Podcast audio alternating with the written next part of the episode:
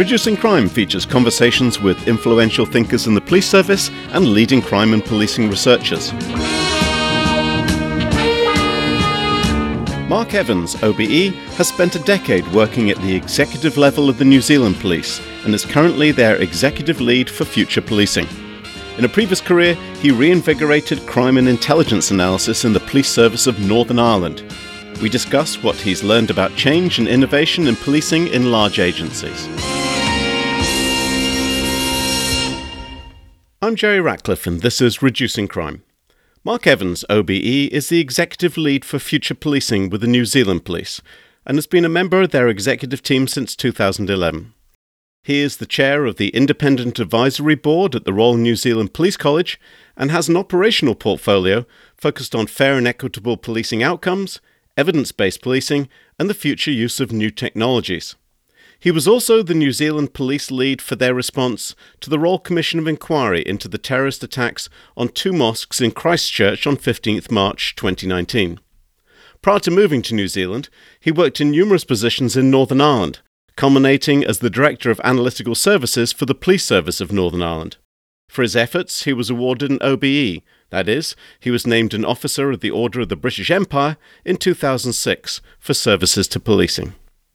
An innovator in the education and practice of evidence based policing, he has an MBA from Manchester Business School, was inducted into the Hall of Fame at the Centre for Evidence Based Crime Policy at George Mason University last year, is a visiting professor at University College London, and is vice president of the Australia and New Zealand Society of Evidence Based Policing. Good grief, I don't think this guy ever sleeps. We caught up one morning in February at a central London coffee house.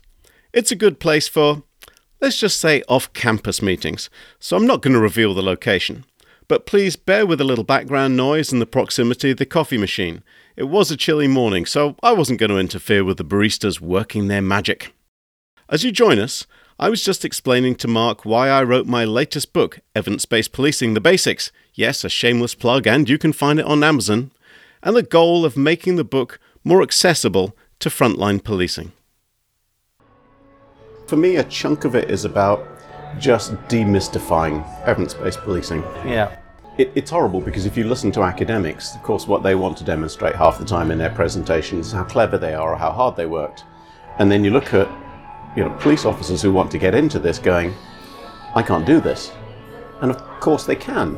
Yeah. We just have to set realistic goals for what it is. It, you know, you may not win the Stockholm Prize because you're not doing Yeah. a non-linear multi-level Yeah, model. yeah. But you know what? If you get a control area and a target area, and you try something in that area, and you've got a comparable Hmm. area just doing business as usual, you're doing evidence-based policing. If you're reading the literature, using it, you know, you're doing evidence-based policing. You know, so we set up a centre, and the challenge I think is around how you make it relevant to frontline policing. And we can overcomplicate things in ways that make it really difficult for people, or you can talk to people in a language and do things that it's undeniably the case that it's made a difference to the way that we police, but you have to make it relevant because the people who deliver the service of policing Yeah.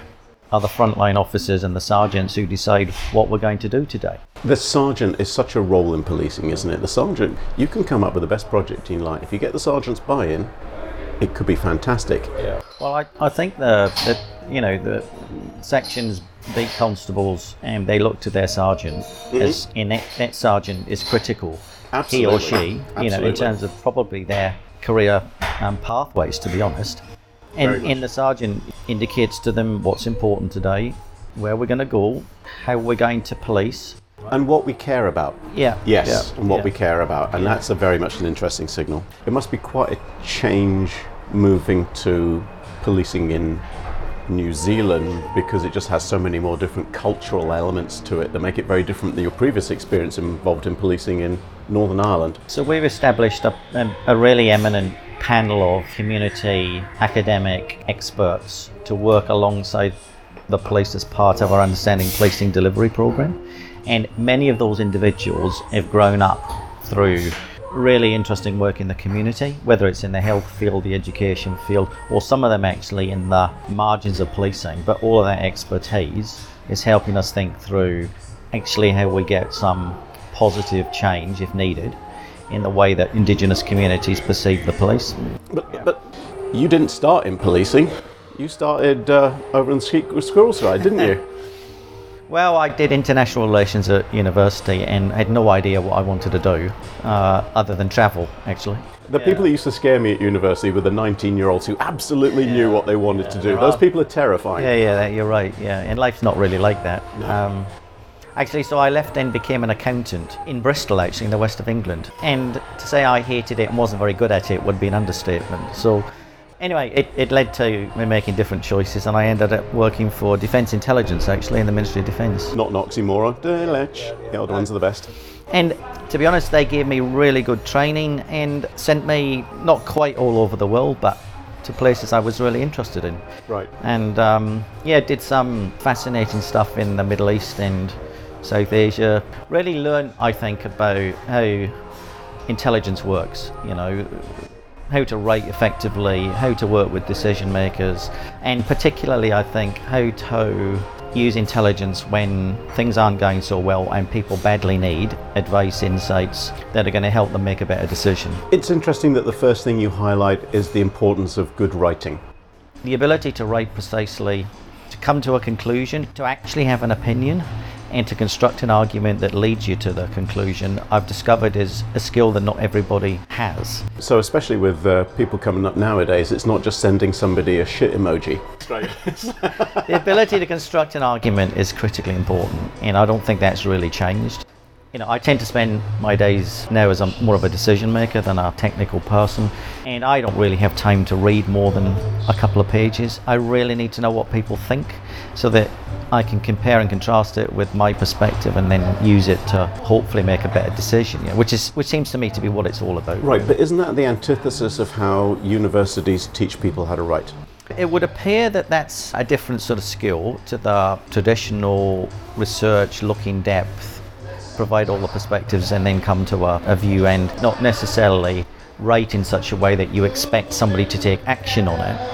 And it's that action pace that I think makes intelligence and the work of evidence based policing different to the work in research that's done at a university. So I tell people we are not a university.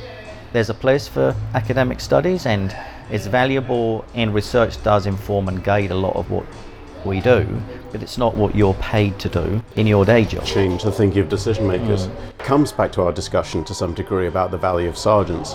I'm constantly surprised at the naivety of a lot of academics who complain that nobody pays attention to their research but they don't actually interact with the decision makers or the front line at all. They never go on ride alongs, they never go on police meetings, they just sit remotely, download some data, write some academic journal article in the Bangladeshi Journal of Sheep Stealing and Criminology, and then complain that nobody uses their work. It's, the naivety is astounding. Well, I've been fortunate, you know, that um, people like yourself, Gloria Laycock, who came to Belfast when I was working there and ran a session with our then area commanders about burglary. Right. And this was in 1998, I think it was. And frankly, opened my eyes to what an academic who understands policing and wants to work with frontline officers can actually do for you. Yeah. And it made a big difference. She spoke in a language that people understood. There were some really practical ideas in it. So it's about understanding the culture yeah. and landing an argument in an environment where people say, I actually understand this and yeah. I think it will make a difference. Yeah. And actually, it did. Yes.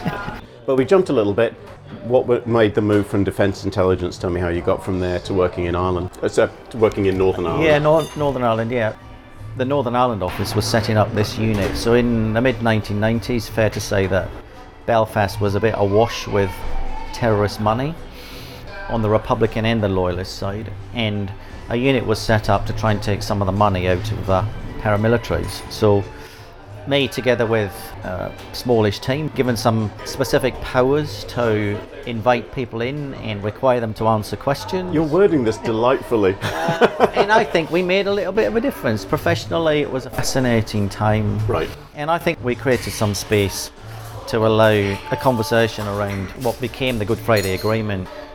And it taught me a lot about the importance of really good intelligence to guide investigations to the right people in the right place. What was that move to go from military intelligence and from national security work when you started to see more and more about what was involved in policing? Because it's a very, in, police intelligence work is, or the decision-making environment around security and intelligence is very different in policing. It's a little bit of an unusual pathway, I think, that, you know, for people to choose. I think it was the Northern Ireland environment. It seemed like a logical thing at the time because I got asked to extend the, the, the work that we were involved in to organised crime, for example. What was your impression of frontline policing delivery, day-to-day policing delivery in Northern Ireland at the time? Because that, that was, was they, they transitioned from being the Royal Ulster Constabulary to being the Police Service of Northern Ireland. They're going through a lot of change, which seems normal for policing every day now. Yeah. Well, of course, the organisation, you know, it was the badge, it was the uniform, it was the structure, it was the leader. I mean, pretty much everything, Everything changed. changed. I think the you know the organisation for a, a number of years actually was under enormous pressure, and there was a lot of different views and opinions about whether it was the right thing to do, and it was obviously part of the changes around the Good Friday Agreement and changes to policing were, were seen as an important contribution to lasting peace. So I was always immensely impressed with the ability of police officers to go about their day-to-day business and do their best for communities, even in the face of you know what was going on. It's funny, we both had some experiences in different parts of the world around policing. And you know, you can go in different places everywhere from sort of Denmark to El Salvador to Northern Ireland to New Zealand. And there are always things you can find that are very, very different. But so often it's the front line dealing with the same stuff. The circumstances might be a bit different, but they're still dealing with burglaries and vehicle thefts and, you know, Yeah, it's my experience that policing is broadly similar. yeah. You know, there's only so many ways to break into a house and thump people, you know, and police officers around the world are dealing with human beings. You know, policing is policing, I think. Because people are people. Yeah, yeah, I think so, yeah. You took on the role then of heading up analysis for the Police Service of Northern Ireland. Yeah, so we set up an analysis centre and, and created really a capability with analysts supporting everything from you know, terrorist murder investigations through to community policing and heavily intelligence problem orientated. when you were in police service in Northern Ireland, if I'd become a commander of an area, basic area commander, what sort of training would I get before? Would I get much training before? You wouldn't. In my experience, we don't really educate commanders uh, or decision makers around how to use. So know, this this is fascinating. Yeah. I've worried about this a lot because so much of policing is reflective of you are good at an individual role. You go and deal with an individual case. You might become a detective and then you're clearing individual cases, or if you're on patrol, you're going and dealing with an individual domestic, an individual burglary. You're dealing with individual cases. And then suddenly, career wise, you get in a position where you are in charge of crime prevention strategy for an area of 50 or 100,000 people and it's not about individual cases it's all about broad strategy and you have no experience to get there And I think that's one of the things around, you know, the education of middle and senior police leaders that I think we haven't spent collectively enough time on. You know, there, there's a lot of discussion around what we should teach leaders and how we educate people in the sorts of things that matter when you get to middle and senior management. So I think it's not a technical thing we need to be teaching people. I think you've got staff who can do that. Yeah. It's about educating people about how to make use of, how to ask the right questions. I mean, I think books written in plain English that help people understand these things. i mean that was kind of the goal of my book reducing Yeah. crime a companion for police leaders because even in there i've got how to ask good and bad questions at compstat Yeah, yeah. I think there is a need for more academics who are out in the field and can translate some of this stuff, and so that it becomes part of the education of a senior police leader. You know, we try and turn intelligence evidence into action through tasking and coordination, and actually running a good meeting which has got insights, ideas for action, and then decisions around how to resource the problem. It's sort of simple thing, but we don't teach people none of that uh, to do that. No. Yeah, yeah. how long were you in northern ireland for 1993 to 2007, so quite a long time. Yeah, yeah. what precipitated the move to new zealand Well, I guess I think you and I met actually in at a conference in Wellington. I remember, and it looked quite nice. And um, and does. I had a long weekend, and I remember standing next to the Pacific, you know, and and thinking this seems like quite a nice place to be. Anyway, I'd stayed in touch with a few people, and they emailed me asking for advice about head of intelligence position. And I sent a job description back, and and more in jest, to be honest. At the bottom of the email said, if you're thinking about advertising this internationally, let me know. It seemed like a, a good professional opportunity uh, and, and a chance to do something different. And that's what that's what I did really. And you've been there how long now? Uh, since 2000 and well, permanent since 2008. You started as the, the first national manager for intelligence. Yep, so there wasn't a national manager, and New Zealand was due to host the Rugby World Cup, and we'd been involved in a number of um, Five Eyes meetings. And that Stress that Five Eyes are the collaboration of five intelligence countries that work together, which is the UK, the US, Canada, Australia, and New Zealand. That's right. Yeah, established after the Second World War, actually. Yeah, I started as the first national manager. I was then lucky enough to be appointed as the director of intelligence, so I had a larger group, and I set up the New Zealand Police National Intelligence Centre. It was a very small capability when I arrived there, and we extended the reach of intelligence across all of the districts and created a national system. Used to be really quite localised with no national standards. There are 12 districts in New Zealand, and you set it up so that you had an intelligence manager in each district who was also in a, high in the hierarchy, so very close to the district commander. Well, inspectors or civilian equivalents, reasonably senior middle managers who had the ability to influence decision making, and that seemed to be quite an important.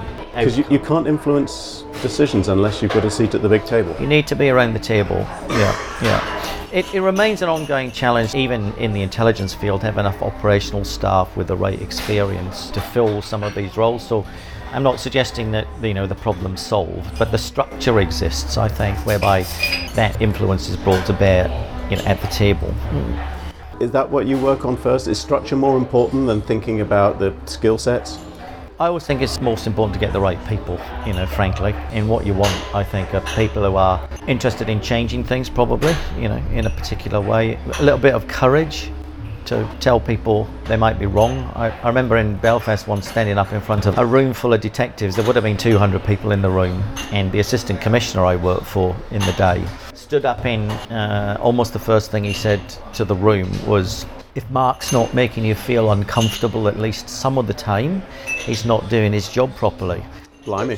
Which I still remember uh, to this day. And, what an and, intro! Yeah, and, and, and, stony silence. The room time. was silent, but I think I think he was right, and I also think that when people reflected on it, they kind of understood what he meant, and it became the subject of some good-natured discussions. And there's a way to make people feel slightly uncomfortable, you know, without embarrassing them or making them feel inadequate. Most of the time, I make myself feel inadequate. I always think it's about asking good questions. Yeah, and my experience is policing is very good at learning from other people. So somebody tries something, it goes quite well. I'll have some of that. We'll Yes. try it here, and actually we're going to do it better. So I always feel in policing, showing people, demonstrating, and allowing people to see the results is the, the best way without forcing people to do stuff. And if it works, people will adopt it, right? So you're finding some value then in in New Zealand pushing evidence-based policing now. Yeah, so more recently, as part of a program of work, of work called Policing Excellence the Future, previous police commissioner had an idea of taking sort of insights to the next level, if I can put it that way. We'd had some contact with a range of academics. And that wasn't too depressing? Uh, some of it was good. Some of it was good. You know, he, he, to be fair, he sort of had a vision without really knowing how to bring it to life. So we discussed how we would do that, and the idea of an evidence-based policing centre was born. And there was no money. And, Never is. And yeah, so what I set about doing really was to try and bring a bit of a vision to life by repurposing resource we already had, and then extending and improving the relevance of some of the research. So we had a research capability for some time, but what we tried to do was to bring this together and then focus it on specific things that we thought would make a difference to frontline policing. So you've already had a research capability within New Zealand policing. That was a normal thing. Well, we had a, a few researchers, I think, that were doing specific pieces of work in individual units. Right. Arguably interesting and useful, but not necessarily designed to influence mainstream policing, if I can put it that way, you know, to deal with a particular problem. And if we needed to look in detail, we would have gone to a university and asked somebody to look at something for 12 months and then write a report and come back. And there's still a place for that. Mm-hmm. But it's not what the philosophy of the centre is about, which is very much trying to be evidence informed and driven, but to do that in a way that's relevant to frontline policing in a time scale that's appropriate and in a way that engages people. So it's a little bit different in the sense of having that operational mindset. Right. You've been working in New Zealand, which has historically had a very low crime rate. So, what your concerns are not just about crime, but also in terms of thinking about police legitimacy, trust, and confidence. Mm. How do these things mesh with that traditional perspective of dealing with crime and disorder? Mm. It is interesting. The, the crime rate, I think, is one measure probably, and reported crime to the police is arguably not the best measure of crime in the community, and it's something that we've thought quite a lot about. And what's better? Well, I think you combine that with public sentiment surveys. There's a New Zealand Crime and Victims survey, you know, that's done annually that replicates uh, what's done in England and Wales, uh, that probably paints a more complete picture of total crime. So many places I go to have no community surveys that are reliable indicators of sentiment in the slightest. It's yeah, yeah. They're missing a whole spectrum of knowledge there. Well, I know that police data is highly dependent on the way in which we choose to collect what our priorities are. So, you know, perversely, the harder you work on drugs, the more of a drug problem you've of got. Of course. And, yep. and but that's lost in the statistics. We may have a relatively low crime rate, but we've got a gang problem that's become much more significant in recent years. Really? Uh, we have a, a child homicide rate that's really not where it should be. And I think between New Zealand and Australia, we've probably got the world's most uh, profitable drug market for some types of drugs. So we've got problems and challenges like you know other people, and I think uh, the way that policing responds and the need for policing to be seen to be responding in a professional, purposeful way is the same as it was in Belfast and is the same as in other parts of the world. I think. But a lot of these are also complicated by the issue of uh, demographics in terms of race and Indigenous or First Nation peoples that's got to factor into that discussion about police legitimacy and trust and confidence, right? So, the indigenous population, the Maori population in New Zealand, is uh, significantly overrepresented in the criminal justice statistics. And also, if you do look at the citizen surveys, the trust and confidence in policing amongst indigenous uh, Maori population is lower, significantly lower than, than it is for um, white European New Zealanders, for example. So, I think we all acknowledge there's work that needs to be done, and probably the most significant uh, initiative in that respect is something that we've set up called Understanding Policing Delivery. And that's like its formal name? That's the formal name of the program, and was born really out of the conversation that took place in New Zealand, as it did in many other parts of the world after George Floyd, and concerns about the fairness and equity of the delivery of policing services. So the program is set out to focus on three specific questions, at least initially. Who we stop and speak to, the use of force and against whom, and police charging decisions. Right, because in New Zealand it's the police that make the decisions to run the prosecutions. Yeah. There isn't a separate prosecution service. So we take advice from the, the Crown Prosecution Service, but equivalent, um, but um, police decide who to charge. And then, so we've got quite a lot of discretion and yes. choice in some areas. Right. And we've been working quite hard for what might call lower level crime to find alternatives to the formal criminal justice system. So, um, Oh, so that's been very much a police led initiative to do that. My um, Maori Pacific Ethnic Services Deputy Commissioner colleague has been working with the community really for 20 years, probably, on a program to look at alternative resolutions for lower level offending that right. requires, you know, less than six months um, in prison. Any tea, coffee? Actually, a cup of tea would be great, please. Uh, we do Earl Grey, English breakfast, lemon and ginger. We do. of course you do. You do it all. I'm, very, I'm very basic. Just a, a breakfast tea with some That's milk, great, please. Yeah. Thank I'll you. Have, I'll have another one of these, please. Thank you. Thank, Thank you. Thank it's you. A pleasure. Thank you. Uh, where were we? I forgot. Talking about your deputy. Oh yeah, yeah, building um, a program called Te Pae Oranga, so iwi um, community panels. What's the relationship between Maori and iwi? Maori is the indigenous people, and iwi is the tribe. So you would belong to an iwi, which is your tribe. Oh, so there's multiple iwis, but you're all part of the Maori people. Yeah, yeah. Below iwi, there's hapu, which is the sort of subset of a tribe. So I think we're now up to 34, 35 panels around the country. Anybody can appear before them. So although they were born out of the work with the, Maori population, um, it's not exclusively so, and anybody can end up uh, in the right circumstances um, appearing before one of these panels. And what they are attempting to do is to take a more holistic view of the person. You know, that sounds like a good thing for, for everybody, right? Yeah, yeah. So, you know, policing often deals with people on the worst day of their life. Yeah. And often an individual has had, you know, poor life experiences, maybe, you know, health problems or education problems or homelessness problems, a whole range of different things. And what we're trying to do through this understanding policing delivery work is to take our view around how can policing, what levers does policing have to deal with some of these issues. I think what also people fail to appreciate is that there's also a strain on police who are forever dealing with people who are on the worst day of their lives. It just gets exhausting after a while. And if we can find ways to root people out of that, that's why I tell people I used to love foot patrol because on foot patrol you met everybody. Where as soon as I got in a car, the only people I met were people who were stressed. They were either the victim crime or they were suspecting crime. All you meet every day is people on their worst day of their lives. So if we can change that around, it's actually going to help policing, right? Yeah, you know, policing's at the sharp end of, of this, and, and sometimes the, the choices that we've got lead us down a particular pathway.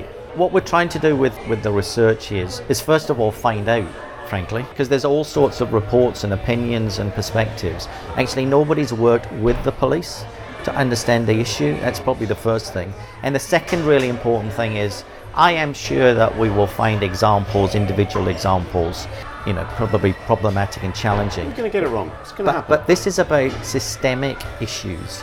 This is about whether our policies and procedures lead to particular outcomes for some communities. I'm just astounded to hear that there are communities and organisations out there that want to tell you how to do your job without asking you about Yeah, it. It's, I, I think it's, it's, it's a feature of policing, isn't it? Yeah, everybody's got a view. I'm shocked to find gambling going on in this place.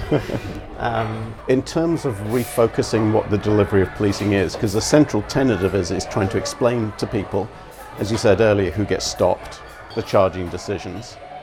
How much of that involves working with people who've just got strong opinions before they even understand policing at all? Yeah, we got work to do. So, our own staff need to have confidence in what we're doing because they are delivering the service of policing and they need to feel confident that they can tell us what's happening so that if we need to improve things and change things we can and they have confidence that we're not going to pick individuals you know and hold them accountable when actually it's a leadership problem and a system problem Right. and the community probably needs confidence that we're serious Yes. about the work. We've deliberately set out to talk about fairness and equity. Now, there are lots of other labels that people want to put on some of these things, but I have a difficulty in believing that fair and equitable policing isn't something we should all strive for. And what we're trying to do is work with an independent panel and a police frontline operational advisory group Oh, wow. together to try and identify where the opportunities are, agree on the language, and help everybody understand what this is about. So you've got a whole committee set up of just frontline cops. How much are they in conflict? Because there's often been a perceived to be a conflict between management policing and frontline policing, and they're often at, at, at loggerheads with each other. So the model was purposeful and deliberate in terms of saying the way policing is delivered depends on, I think we talked about it earlier, frontline sergeants and constables. Huge, And, hugely and, and they are the people who ultimately will come into contact with the community and make choices. So this frontline group, and we've got I think now 32 individuals who've been nominated and volunteered, Not voluntold. not voluntold. They want to be part of it. And what's been interesting is we've had a number of joint meetings between frontline police staff and this community panel. And be fair to say that the early meetings there was a level of you know uncertainty and possibly a little bit of tension. As they work together, it's been quite interesting to see the common interests which have emerged. I love your choice of language, possibly a little tension.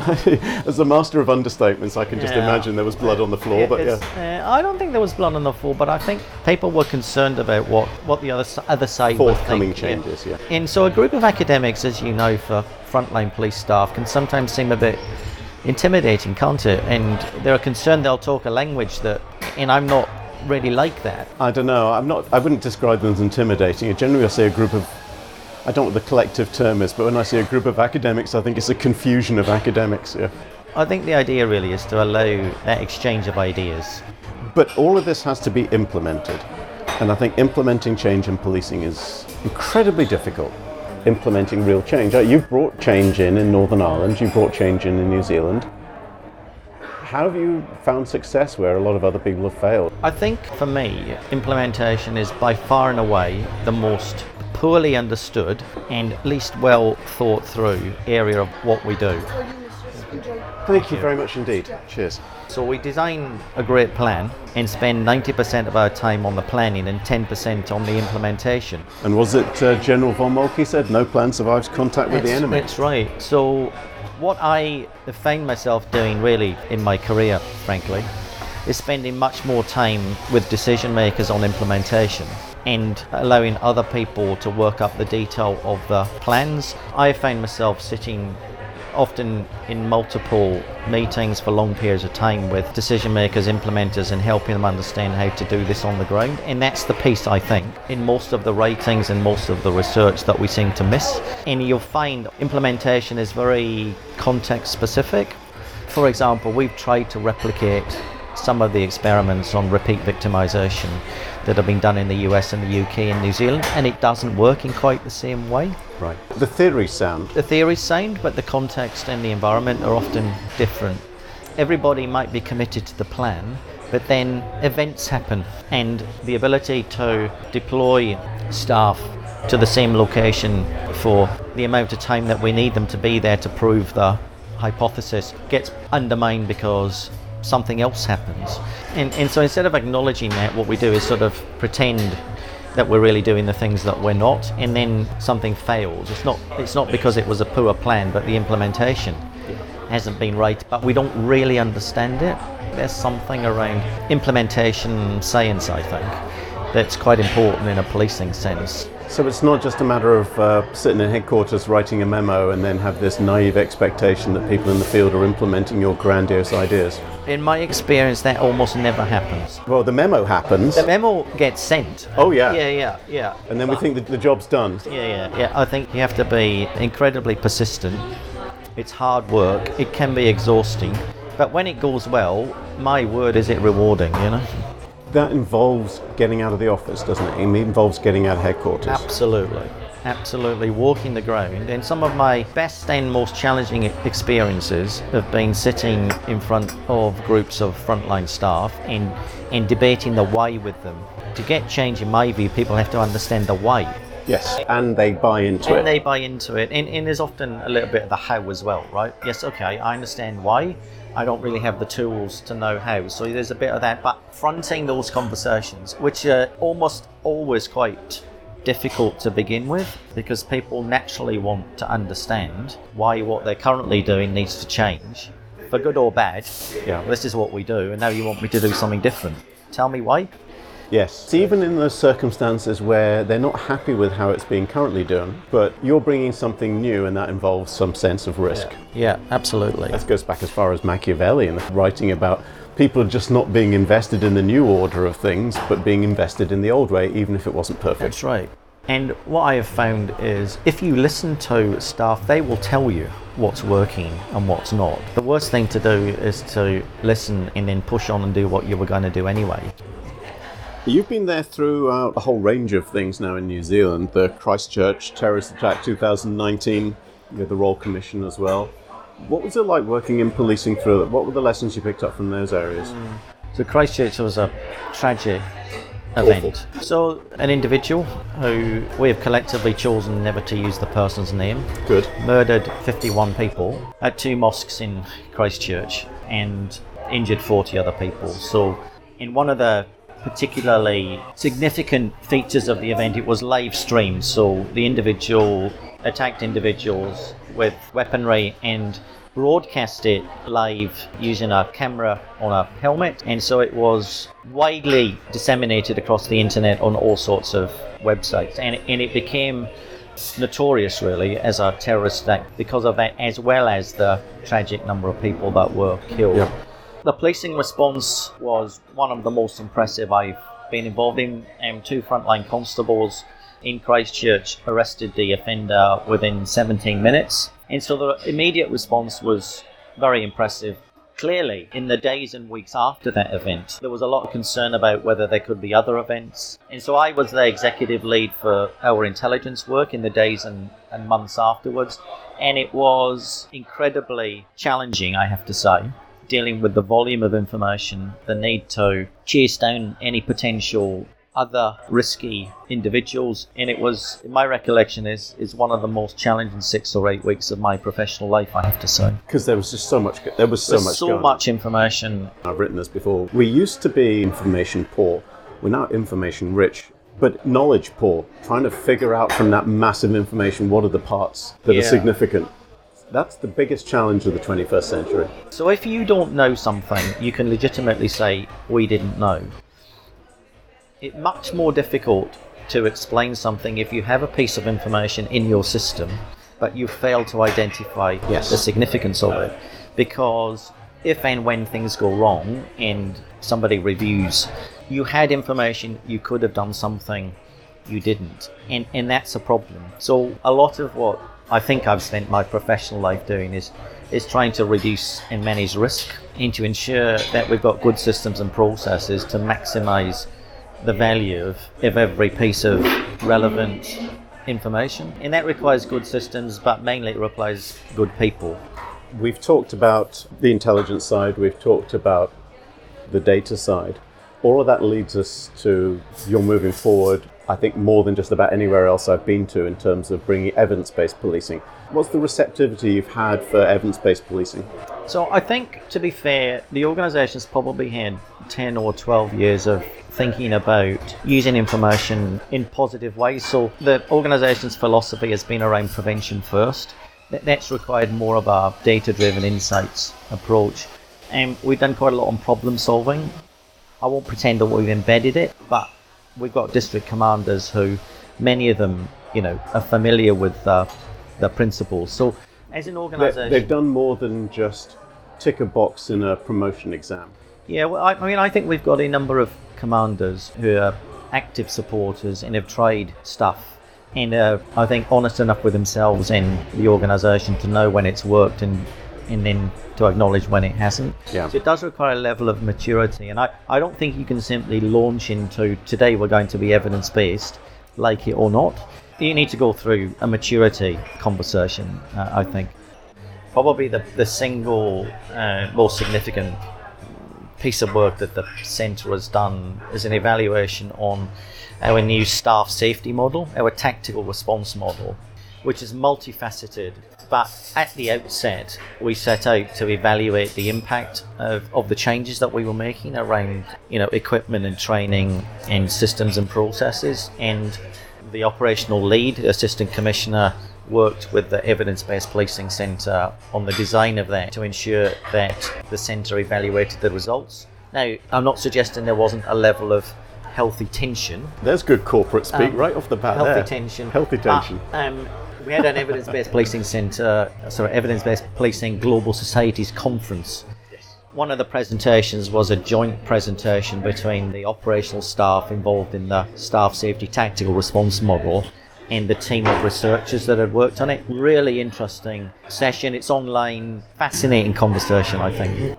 If I'm working in a mid to large police department and I don't really have much knowledge or an evidence based policing capacity or centre, what would you say to me? What's the selling point? Why should I? I would say most people are in that position, frankly. Yeah. I mean, you know, people have got a day job, and actually, it seems a bit discretionary, doesn't it, in some respects? Not a bit esoteric and academic. Yeah, yeah, that's fine. You do that because I've got a, a job to do here. Um, it- for me, I can honestly say that I don't think policing has ever been under more scrutiny than it is today. I think it's critically important that we police in a way because policing by consent as a model requires policing to have the support of communities to be successful. So while we're doing our day job, we really do need to understand, I think, the things that matter. So interestingly, we have policing by consent in our strategic plan. It's not well understood. So a random sample, I can tell you, of staff in a typical district, probably 20% of them might have heard of it. And um, interestingly, of the people that had heard of it, most of them thought policing by consent had been developed by the current police commissioner because Wow. it was in our plan. Now, No sense of the history of democratic policing. yeah, so for me, there's something we have to do to raise the level of understanding and awareness about some of these things. And so I would say that the way we police uh, and understanding some of those um, elements that give the community confidence in policing is really important for everybody. And in terms of what to do and to read, there are some good recent publications. And I'm looking at Jerry Marvellous. Ratcliffe's book on evidence-based policing, the basics. I understand it Now tells you, all now about. you know there's no way I can cut this out, right? It, it's a really good, um, and I'm not just saying this. I, I think you wrote a previous book on intelligence-led policing, and dare I say, I think I endorsed it. I think I have a comment on the back of it. That's It's your mistake. Essential read. I That's your mistake. So I do think there's a role for academics working with practitioners to get that.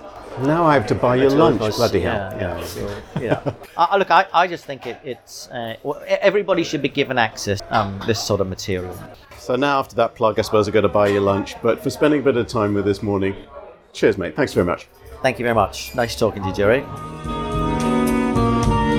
That was episode 59 of Reducing Crime, recorded in London in February 2023. Follow at underscore reducing crime on Twitter for new episodes, or at Jerry underscore Ratcliffe for my personal random ramblings. And consider subscribing at Spotify, SoundCloud, Apple, or wherever, why don't you?